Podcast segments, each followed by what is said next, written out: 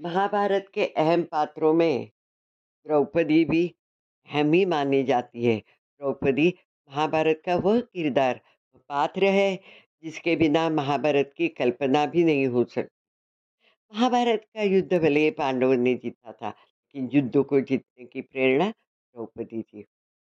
अपने जीवन में द्रौपदी ने न ही किसी से कभी हार मानी और न ही वह किसी से कभी डरी।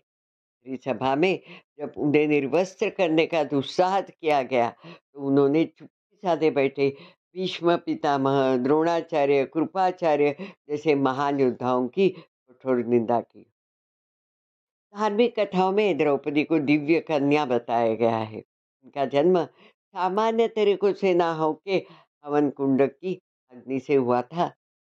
इन्हें आजीवन कुआरी रहने का वरदान प्राप्त जब द्रौपदी के सामने पाँच पांडवों से विवाह करने का प्रस्ताव रखा गया तो उन्होंने एक अनोखी शर्त रखी।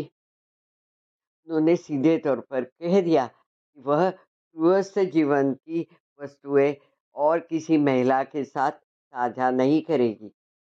विवाह के बाद सभी पांडवों में यह आपसी सहमति बनी थी कि एक समय में द्रौपदी के साथ सिर्फ़ एक ही पांडव वक्त गुजार सकता है। कोई पांडव अपनी पत्नी के साथ होता था, संकेत के तौर पर कक्ष के बाहर अपनी चरण पादुका रख देता था। लेकिन एक दिन जब युधिष्ठिर द्रौपदी के साथ कक्ष में थे, वे कुत्ता युधिष्ठिर का जूता उठा कर ले गया। इतने में अर्जुन किसी कारण कक्ष में आ गए। सजा के तौर पर अर्जुन को तो वन जाना ही पड़ा। लेकिन द्रौपदी ने को भी शाप दिया। तुम खुले में भी संबंध बनाओगे और दुनिया तुम्हें देखेगी। द्रौपदी के पाँच पति थे, लेकिन सभी में भीम से द्रौपदी का विशेष लगाव था। उसकी एक खास वजह भी है, भीम ही एकमात्र थे जो द्रौपदी के साथ होने वाले हर अन्याय के खिलाफ सबसे पहले आवाज़ उठाते थे। समय भी पांडव मौन सिर झुकाए बैठे रहे, लेकिन भीम ने विरोध किया। दुशासन वध के लिए प्रतिज्ञा भीम ने ही तो ली थी। द्रौपदी के प्रण को भी पूरा भीम ने ही किया था। द्रौपदी के बारे में भविष्य पुराण में कहा गया है कि वह पूर्व जन्म में एक विधवा ब्राह्मणी थी, जबकि कुछ कथाओं में उन्हें इंद्राणी और लक्ष्मी स्वरूप भी बताया गया है।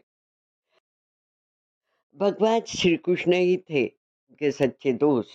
द्रौपदी भगवान श्री कृष्ण को अपना सच्चा सखा, साथी, भ्राता मानती थी। एक वही थे जो संकट के वक्त में द्रौपदी के साथ खड़े थे। उस भरी सभा में अनहोनी होने से भगवान श्री कृष्ण ने ही तो बचाया था।